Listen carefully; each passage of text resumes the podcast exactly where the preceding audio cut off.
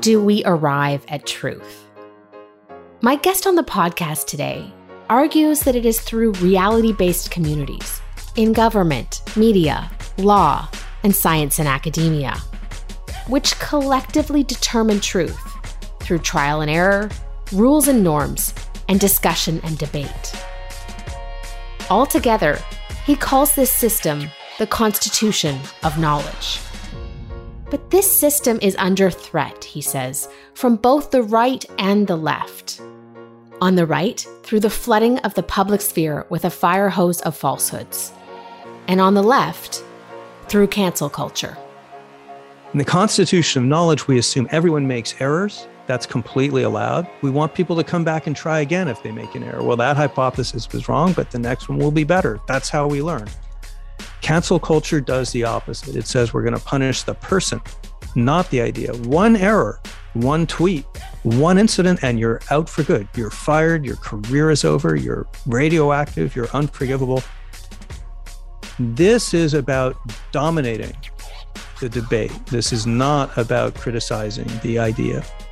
Jonathan Rauch is a journalist and essayist in Washington, D.C. He's a senior fellow at the Brookings Institution and a contributing writer at The Atlantic.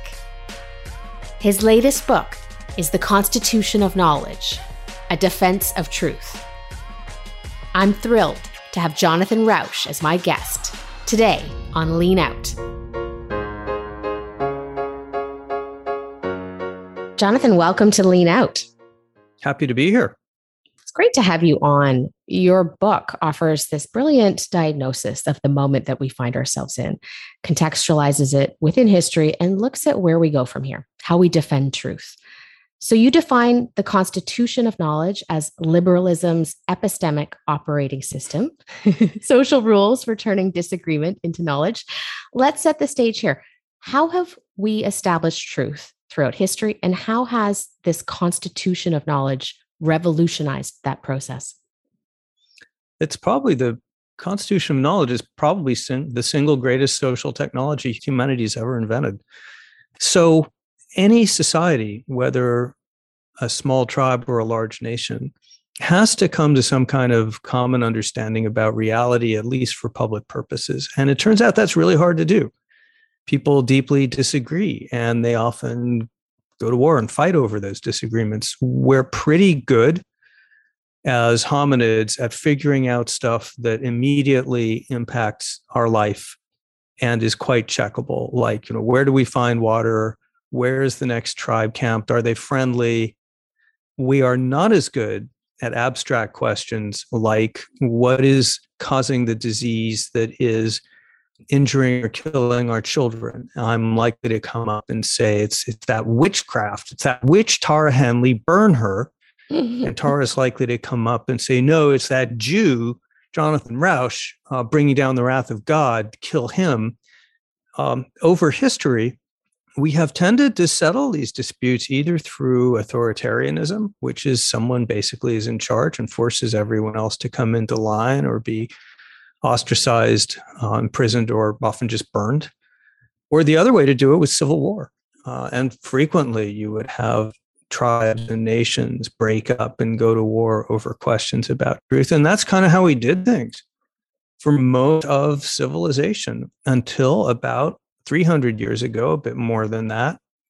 The same general group of people who invented modern liberal capitalism and modern liberal democracy invented the constitution of knowledge and said there's got to be a better way to do this and came up with one and this constitution of knowledge reality based communities uh, you look at four pillars science journalism the law academia you write that people may disagree on a lot of things but they regard lying and making up stuff as a firing offense i'm curious the last time we spoke was last summer We've been living through a pretty wild time. Do you think the pandemic has eroded the functionality of these four pillars?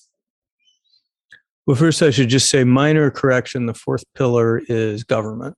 Oh, thank and you.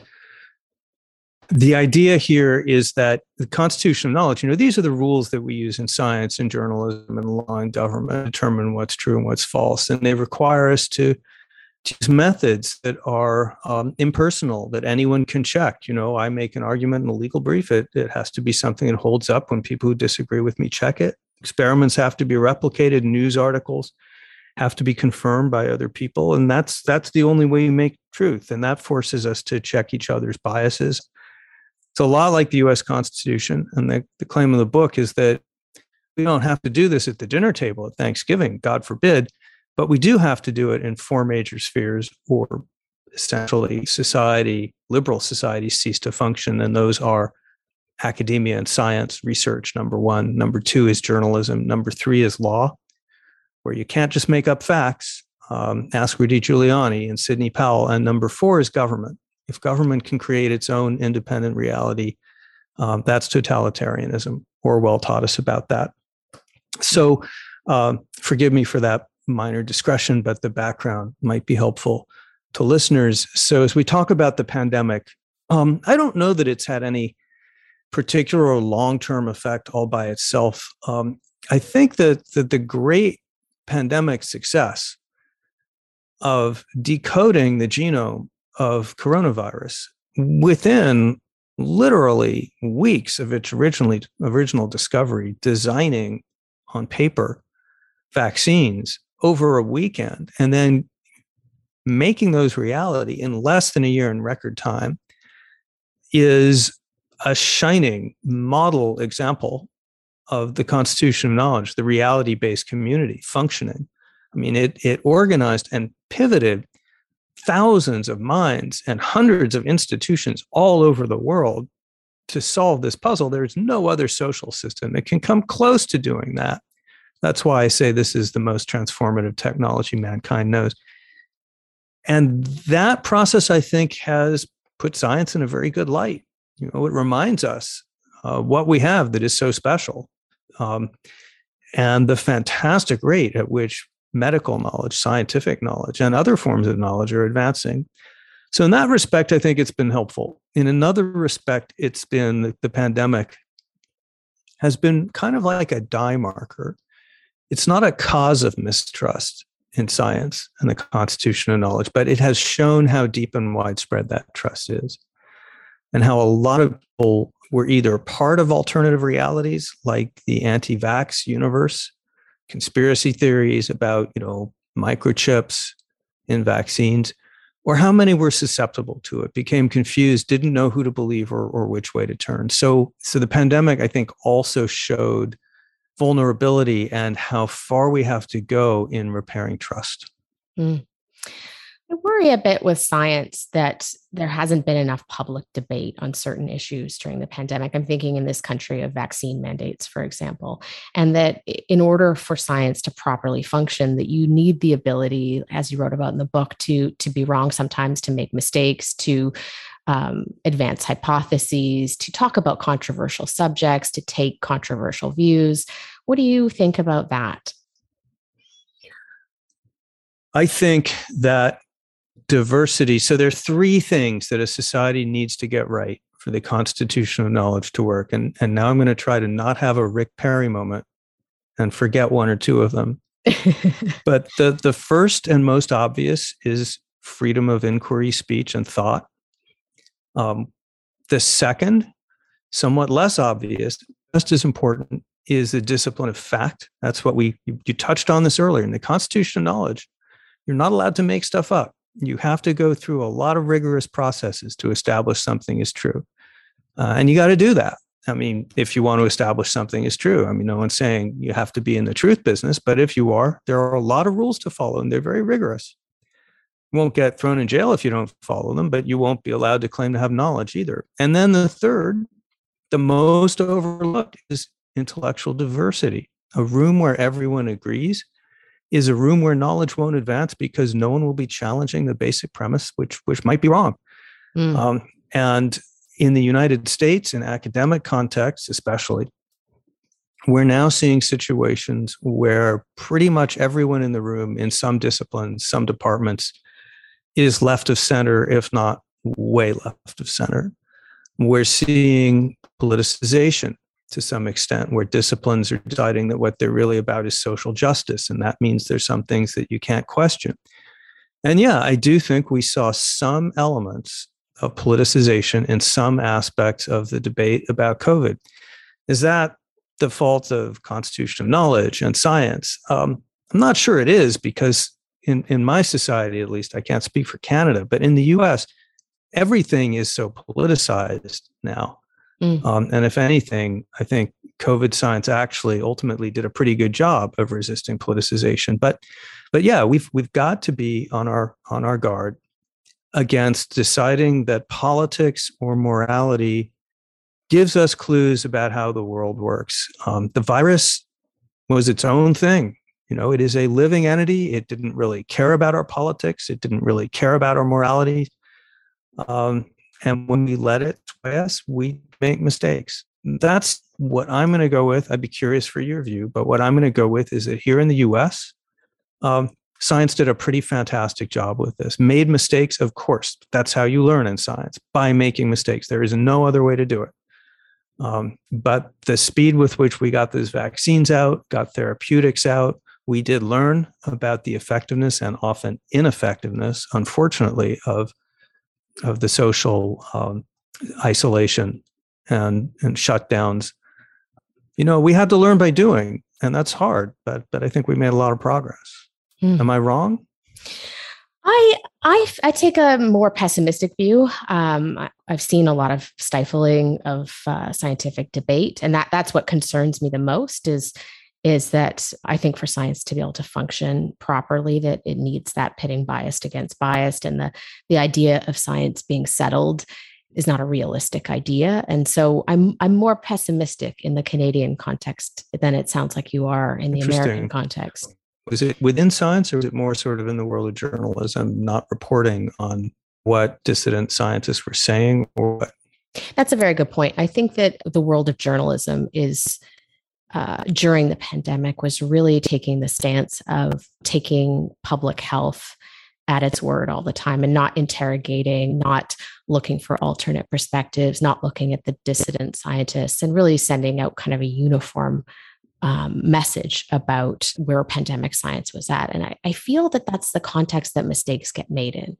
Um, I really felt like it was our job to look at each piece of science that came to us from the government, particularly with a more skeptical eye, and to seek out different viewpoints and to really flesh out the kinds of fulsome debates that were happening. So it did seem to me a diversity of viewpoint issue. Hmm, interesting. I'm not sure I'd look at it exactly the same way. And the reason for that is that journalism about science in real time is just as hard as science itself in real time. And you don't know as a journalist, I don't know as a journalist, whether what we're seeing at any given moment is a valid scientific consensus that's going to hold up or groupthink because they're going to look the same in real time.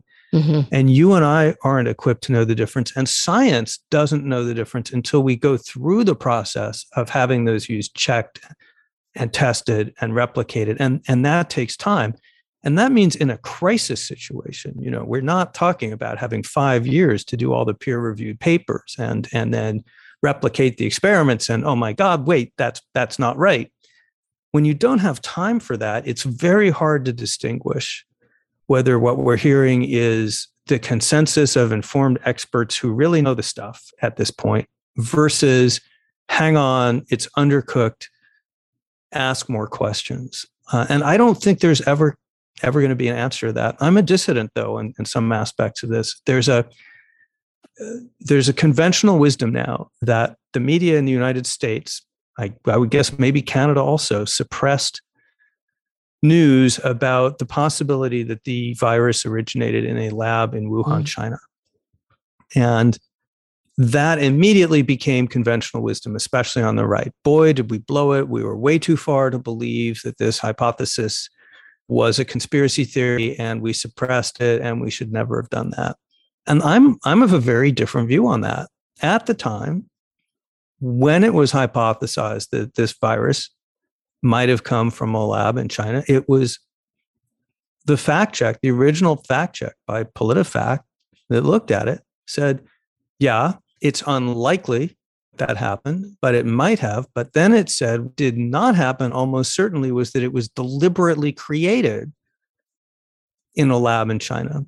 They didn't rule out that it was an accident. They just said that it was unlikely, which is true. It's still unlikely as far as we can tell. And then maybe, yeah, it was maybe dismissed too quickly. But then in a matter of months, science journalists began taking a second look at it places like the Wall Street Journal, you know, big name places and some independent people. And journalists came back, gave it a second look, and said, wait, maybe there's something to it. Science came back, gave it a second look, and said, maybe there's something to it. And maybe there's something to it. We still don't know. The point here is that the process is messy, and the public says, why don't you have the right answer the first time right away? And that's never how it works. Because when it works, there's always going to be back and forth and dead alleys, blind alleys, and people believing stuff that maybe they shouldn't believe and going too far in one direction or another. But the magic of the constitution of knowledge is not that it gets it right the first time. Of course not. The magic is that it's better at correcting its mistakes than any other system, far better. Most systems don't even look for their mistakes, they just suppress efforts to correct their mistakes. And this was a classic example of the system doing what we wanted it to do asking second and third questions and and correcting overshoots. We should be celebrating what happened in the media and in science on the Wuhan lab theory. Mm. I had a really interesting uh, Canadian author on the program talking about this very subject. She wrote a book called On the Origin of the Deadliest Pandemic and spent a year sort of doing a deep dive into that. And so I agree with you that the system was working effectively in the end. I just wonder in the beginning if there were more critical questions that could have been asked, um, particularly about vested interests in in that whole scenario. But I, yeah, I agree. That's very often the case. You know, yeah. another hard one in the other direction is climate change. A lot of people who people of good faith, you know, not people who are on the payroll of some oil and gas company, but but scientists, journalists, analysts of good faith who, you know, 15, 20 more years ago were saying we're really casting some doubts on the firmness of climate change, global warming, are now being vilified for having got it wrong, for having been doubters, deniers. And I don't like that either. It's important to have those questions. Dissent is just always really hard. Mm-hmm. And so, so important. And and we can we can talk about this later, but I think that the the biggest operating force in the newsrooms that I saw was this sort of uniformity of perspective. That if you had had more diverse viewpoints and more arguments within the newsroom, you might have had more critical reporting that you need exactly what you're arguing for in this book is that pitting of bias against bias. Well that's the key. You need that in two two places. Most important you need to have a diverse press corps so that you've got conservative outlets and you've got progressive outlets and my understanding about canada is that it's pretty uniformly to the left mm-hmm. um, in the us of course we have a robust sometimes not reality based but robust conservative media but then the second place where you need some diversity of viewpoint is inside the newsroom. And that's getting harder and harder to do because people who go into journalism tend to be left leaning. But if you don't have left leaning journalists, then you need editors who will make sure that journalists go out and find uh, non left wing perspectives and, and include those. Mm-hmm. And that's also become harder. A editor of the New York Times uh, editorial page was fired for printing an op-ed that was conservative when the staff rebelled and said that's that's a form of violence it makes us unsafe mm-hmm. so we're seeing uh, maybe you saw this at, at your former employer but but we're seeing diversity viewpoint diversity being called a safety violation a workplace safety violation in newsrooms. And and that's just not compatible with serious journalism Mm-hmm, absolutely. And I want to um, get to cancel culture in a moment. But in the book, you, you talk about the doctrine of emotional safetyism driving a lot of the public discourse right now. How do you define that safetyism and why, uh, as you write, is it inherently incompatible with free speech, intellectual diversity, and the pursuit of knowledge and social peace? Um, emotional safetyism is the latest incarnation of a phenomenon I've been writing about for for 30 years since my earlier book brief advertisement, Kindly Inquisitors, The New Attacks on Free Thought, published in what, 1993. And there I I wrote about what I called the humanitarian threat to free inquiry. And this is the notion that words can wound, ideas can be violent, and, and just allowing those ideas to be expressed is a form of oppression and violence, for example, against marginalized people. Um, which means that free speech itself and free inquiry, and for that matter, science itself, which is about criticism, which is often hurtful, that all of these things are human rights violations.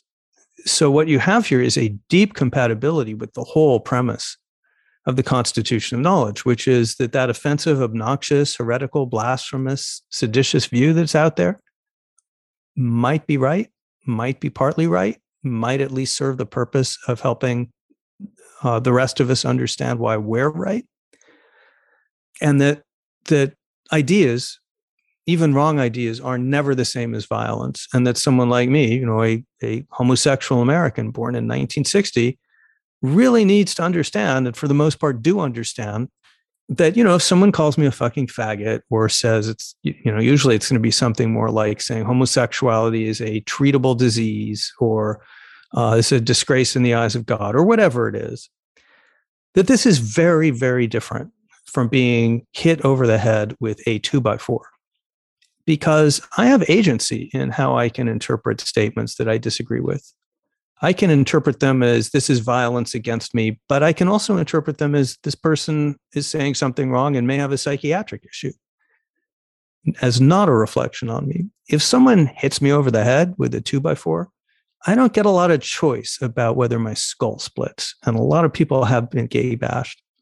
So it is it is always incorrect to equate ideas with violence. It's really just a way of trying to control the public discourse um, emotional safetyism is the latest form of that. And it basically says that if something is upsetting, I have a right not to hear it. I should be kept safe from it.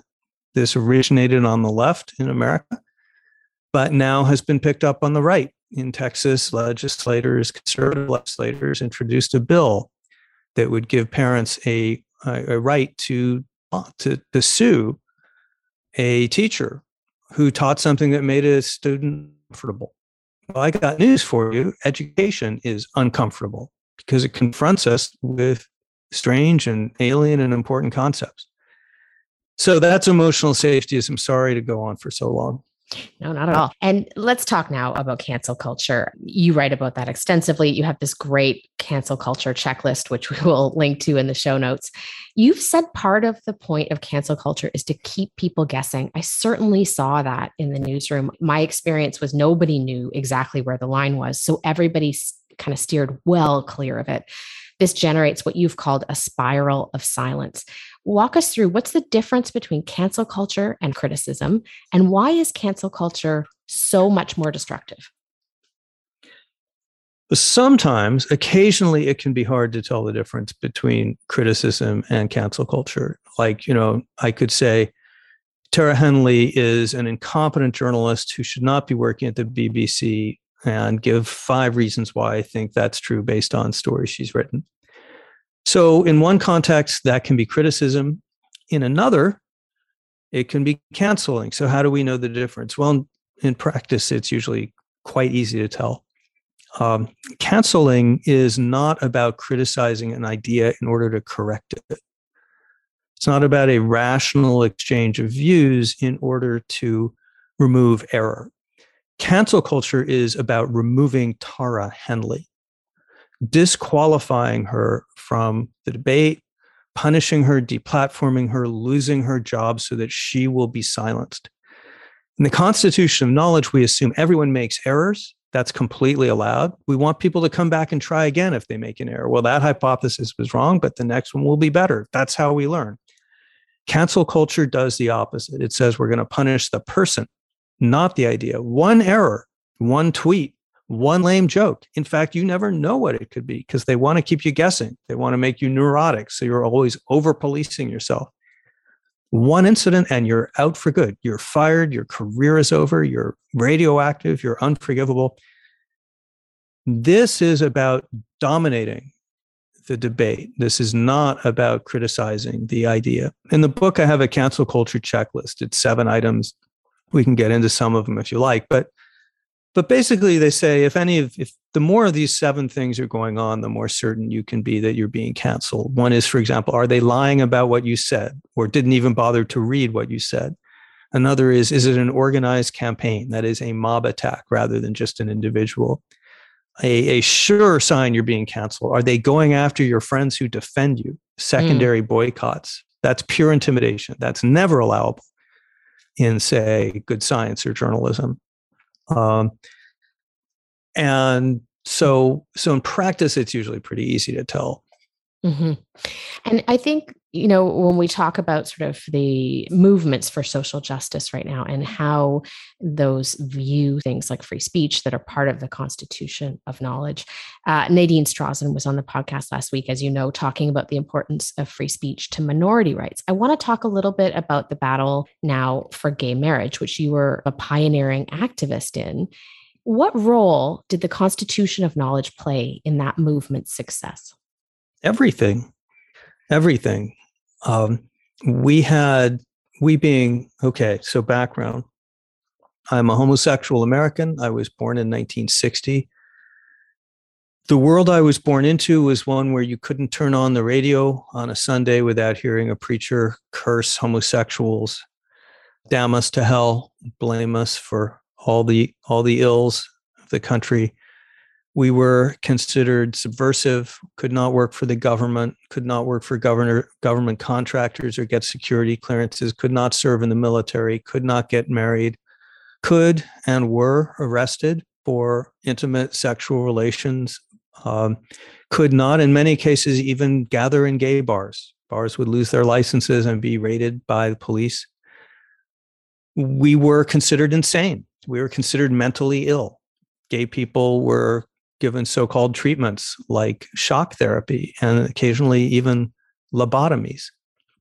And I could go on, but you get the idea. How do we change all that and get to a world where I'm married to a man now for, well, 12 years, um, mm. seven at the national level, and it's it's barely even controversial. Well, it's not because we had a lot of money or a lot of votes or a lot of anything. We were a pariah class. We were deep in the closet and underground. It's because in 1958, the US Supreme Court, in a decision no one's ever heard of, because it was a one sentence decision, literally just said the judgment of the lower courts is overturned. The Supreme Court gave us our voice.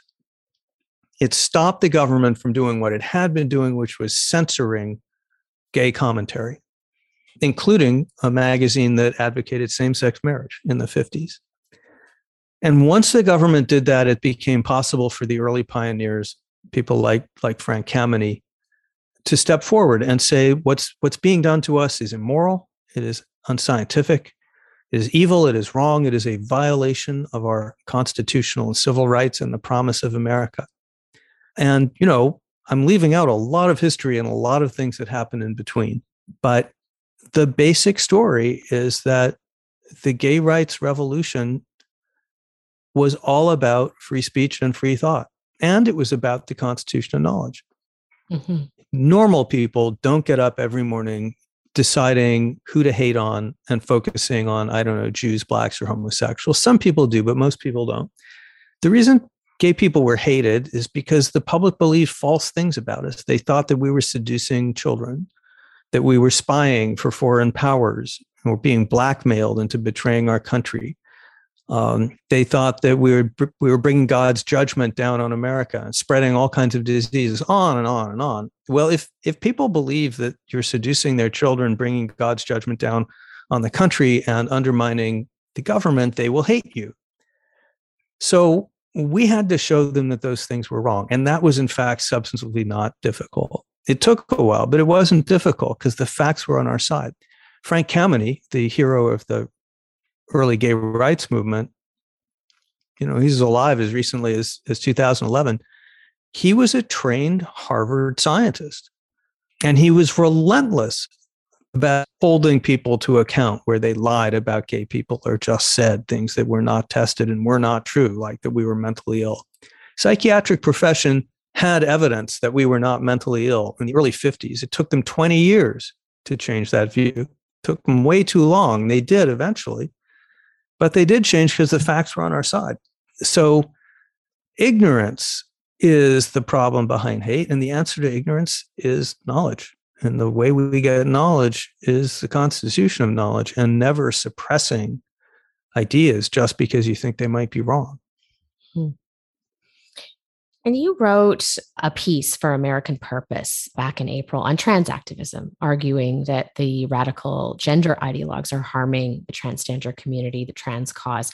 You have this incredible paragraph where you go through the arguments deployed against trans people and note how similar they are to ones previously deployed against gay people, which makes you humble about getting this issue wrong. I also feel humble about getting this issue wrong. But you write that you also see a different and more disturbing historical parallel. Walk us through what that is. In the 1980s and early 90s, it started becoming clear to my generation of of or at least some members of my generation of gay and lesbian civil rights advocates that the movement had been taken over by radical leftists who were importing a lot of assumptions into the civil rights movement that, that we thought didn't belong there. Like they wanted to overturn bourgeois norms in society, stuff like religion, which they were very hostile to, capitalism, they were hostile to. Uh, marriage, military service, they thought both of those things were part of the problem. And starting in the early and mid 80s, as we were getting started on marriage and military service becoming our big causes, a bunch of us started pushing back and saying, uh, just because you're gay doesn't mean that you're pro choice. Just to pick an example, we have all the same diversity of viewpoint as else in the population. And there's nothing about equality for gay people before the law that implies that you have to overturn the norms and values of, of bourgeois society. In fact, we buy into those. We want to get married. We want to serve our country in, in the military. We want to raise kids. We want to be part of the American dream. And that played, so a lot of things went on. I, I don't want to overstate. But doing that, raising gay voices against extremists who are operating in the name of gay rights was very important in rescuing the movement from extremists who had capturing it and making the public understand that what we were asking for was no more and no less than America delivering on the promissory note of the Declaration of Independence. And that's ultimately why we won marriage. People became convinced over time that we were not out to destroy marriage by turning it into some kind of perpetual orgy or whatever they had in the back of their minds. that we just wanted to, to join the same American institutions as everyone else.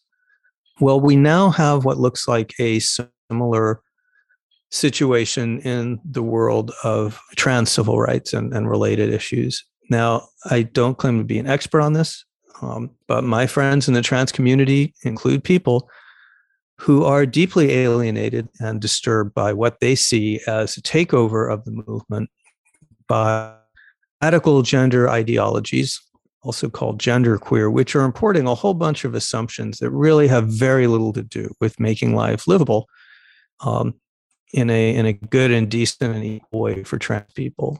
You know, things like you are whatever sex you say you are, regardless of biology, and no one has a right to question that. And questioning that is a form of violence.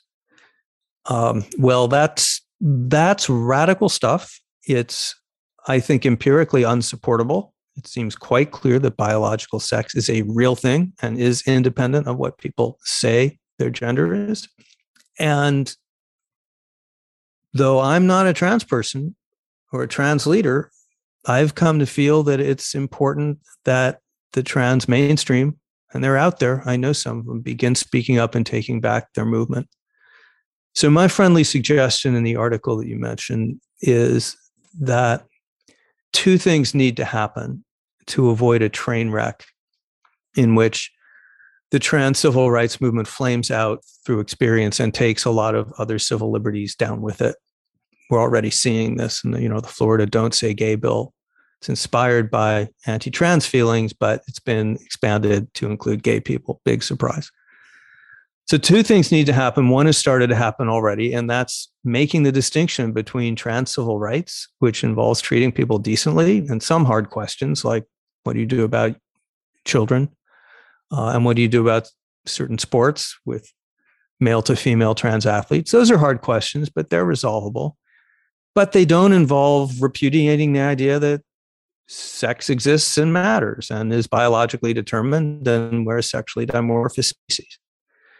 So the first thing to do is distinguish the radical ideology from um, the core of the trans civil rights movement, understanding that a hijacking has occurred and making that distinction. That started to happen. We now see routinely references to radical gender ideology.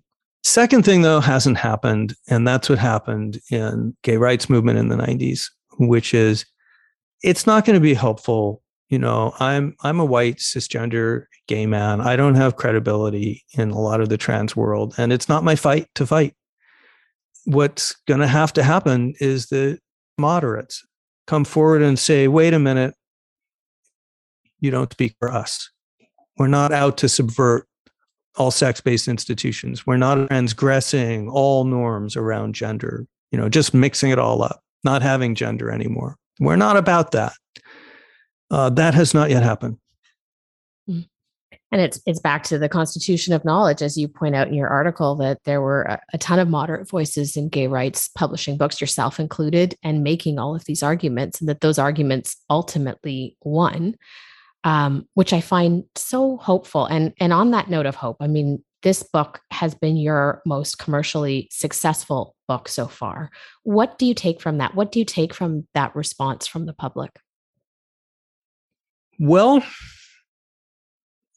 first, that there's a lot of concern about attacks on truth. People out there in the world who are consuming media have realized that they're being manipulated in sophisticated and powerful ways. We haven't talked about the most important way that they're being manipulated, and, and we need to spend at least five minutes on what's happening from the right.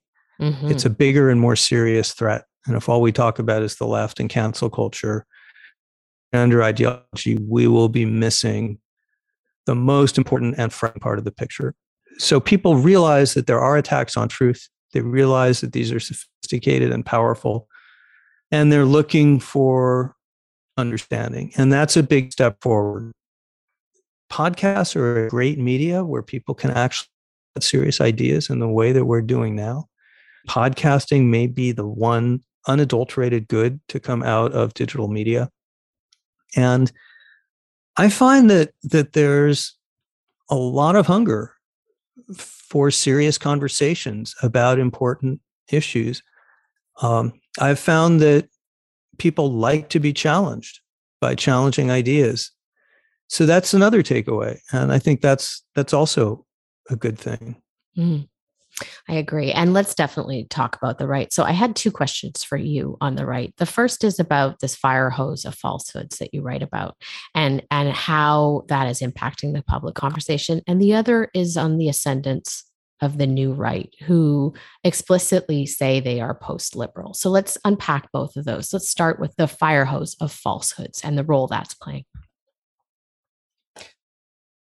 The the tactics that have come into common use in at least United States politics have probably never been seen before in the way that we're seeing them. The last example that you can even think of would be the pre Civil War period when Southern secessionists ran a mass propaganda campaign to convince the South that they should secede because otherwise the Northerners were going to sweep down, invade their country, and force the women to have sex with black men. That, as you recall, did not end well. What's happened more recently is the adoption by Donald Trump and his MAGA movement, and Steve Bannon, who famously said that the tactic would be to flood the zone with shit, is a Russian tactic uh, perfected by Russians. It's very old. It's called the fire hose of falsehood.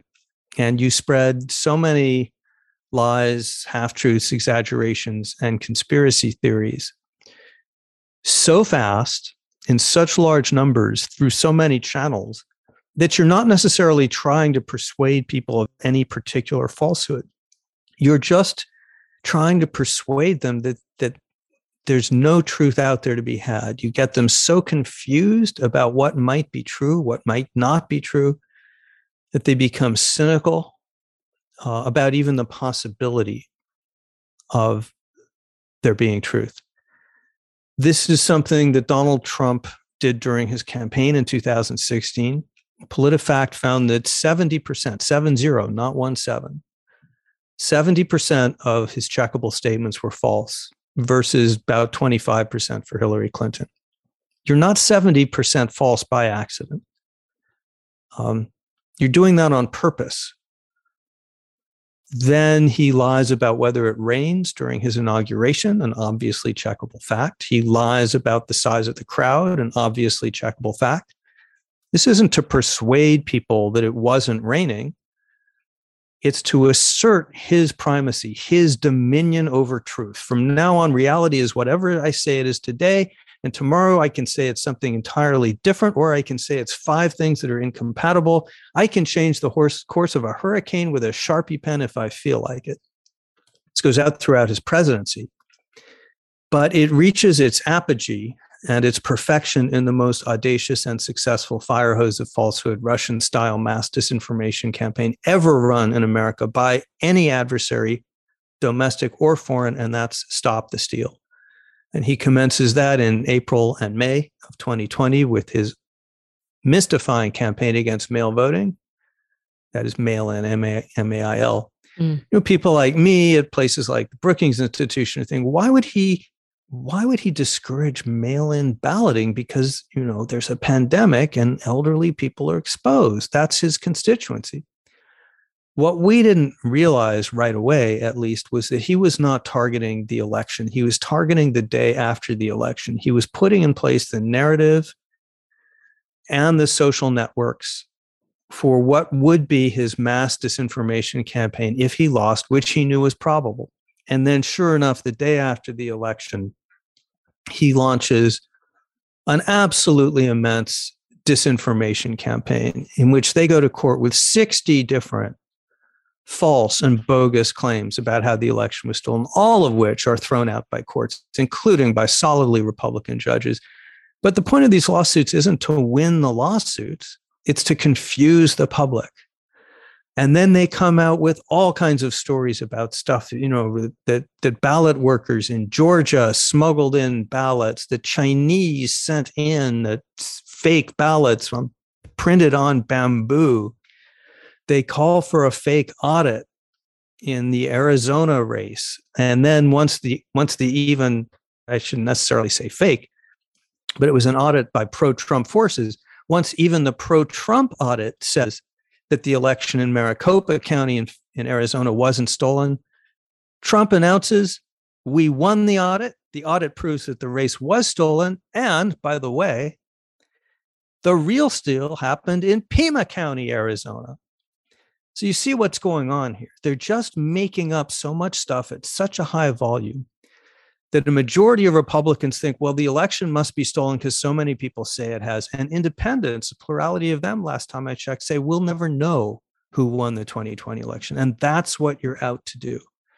This tactic is very sophisticated, it's very powerful, it is completely antithetical to a modern liberal democracy that's that's fact based and now that it's been weaponized, now that it's out among us in politics, we have not seen the last of it.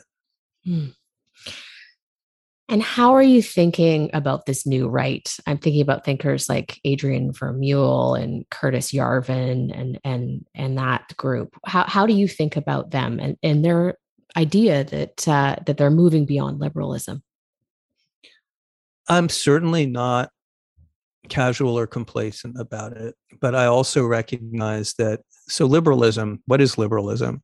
Another big conversation. I'm going to try not to give you another monologue, but the core idea of liberalism, um, whether it's liberal democracy, liberal capitalism, or liberal science, the one we've been talking about, it's rule by rules instead of rule by rulers, which is you have these these big systems like a capitalist economy that's prices, or like representative democracy where you vote, or like uh, constitutional knowledge where anyone can perform an experiment and you need to abide over time by the outcome.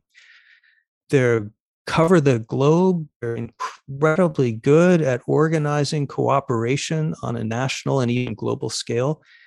But they're also very counterintuitive. Like instead of trusting someone that you know from your own party to lead, you have to accept the legitimacy of the idea that maybe this massive, you know, 200 million voters pick the other side. Most humans in most times have not been willing to do that. You have to imagine that somehow a market is going to allocate goods better than some, you know, smart person would do it. And you have to believe that that strangers the world over who are performing all kinds of arcane experiments that you can't even understand or you're going to have to trust that that that process is is going to come out with something that seems you know although it may be extremely weird that that you're going to have to you should believe is probably true. So there's nothing new about anti-liberal ideologies saying you can't trust the system it's a failure it is anti-human it is anti-religious it undermines god and morality. Um, it's corrosive of our social norms on the one hand they'll say it it has no values because it's morally neutral and then on the other hand they'll say actually it's kind of totalitarian and absolutist because it imposes its own values on and on and on and on. There's nothing new about those attacks and liberalism has learned a lot from them because there's elements in truth in some of them. Um, so what's happening today? We're seeing the latest iteration of rebirth of those many those challenges to liberalism latest version isn't particularly new it's a version of a kind of european thinking um, a lot of European thinkers have been hostile to the idea of separating church and state, for example, and and America is unusual because it does that. Most mm. European countries don't. Uh, they have official religions, and in a certain kind of European conservative thinking, it's natural that you'd have a nation, and it would be a nation that shares similar values, and those would include its religious values and government should embrace those values and impose those values, at least to some extent, because otherwise society will just drift and rot. So that's kind of what they're saying. Um, I'm not alarmed by it if it's kind of at the level of, of age old, powerful critiques of liberalism. I am alarmed by it when it becomes weaponized by political actors who are out to destroy democracy. That's a different ballgame. When you are using that, for example, as your excuse to go to the president of the United States and say, look, you won, and the other side winning would be the end of our country. So let's tell the vice president to rule against the ballots from Arizona, Pennsylvania, and a few other places. That's a different ballgame. And that's where we are, unfortunately, right now. Mm. Well, just lastly, Jonathan, your your last chapter addresses the pushback that's now needed urgently to defend this constitution of knowledge. I found that last chapter very inspiring. It, it shaped my thinking a lot. Where do we go from here? What needs to happen for uh, for us to get back on track? Well, here's a suggestion: someone who works at a mainstream news organization and begins finding that that organization is becoming intellectually monotonal, where pretty much only left wing views are prevailing, and it's getting harder and harder to shake that and to get other kinds of views published and broadcast. Someone like that should make diligent efforts to stand up for viewpoint diversity um, within that organization and try to make it see that it's going on the wrong road. Uh, that's very important to try to change our own institutional environments to, to match the constitution of knowledge, free speech, discipline of facts, diversity of viewpoint. And then if you see where I'm going with this, and then if that person, after two or more years of, of really trying to turn things around, determines that she can't, then it would be great if that person has the courage to go out on her own and become a voice. Um, she might take a financial hit for doing that, especially initially, or or her enterprise might fail altogether. But the beginning of pushback is for those of us who are dissidents who believe in institutional knowledge, even if we don't necessarily always agree with the outcome, who believe in diversity of viewpoint, even if it means hearing views we deeply object to, it matters that we not let ourselves be demoralized and silenced, because that's the goal of the other side. The goal here is to demoralize your opponent. So they think there's no point even speaking up anymore. There's so much disinformation. No one knows what's true. They won't care. Or there's so much canceling that I'll just, I'll be crushed like a bug and it won't make any difference. So I'm just going to stay home. The other side wins. Their goal is to divide and demoralize us. The other side wins if we get demoralized. So when someone goes out on Substack and says, you know what? I'm going to launch a tell it like it is Substack with provocative guests. And I'm going to find an audience for that. And I won't be silenced. When someone like that invites me on her show, I say, hell yeah, because it's also my job to help support that person. And that's how we do this it's not just one person at a time. We need institutional changes as well. There's a lot of things that need to happen to change in universities and, and newsrooms and media and, and so on.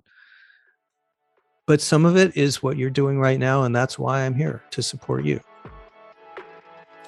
Well, thank you so much for that, and um, and thank you for your book, which, as I say, really shaped my thinking and was part of how I came to the decision that I did. So, thank you again, and thank you for coming on. Thank you. It's a privilege.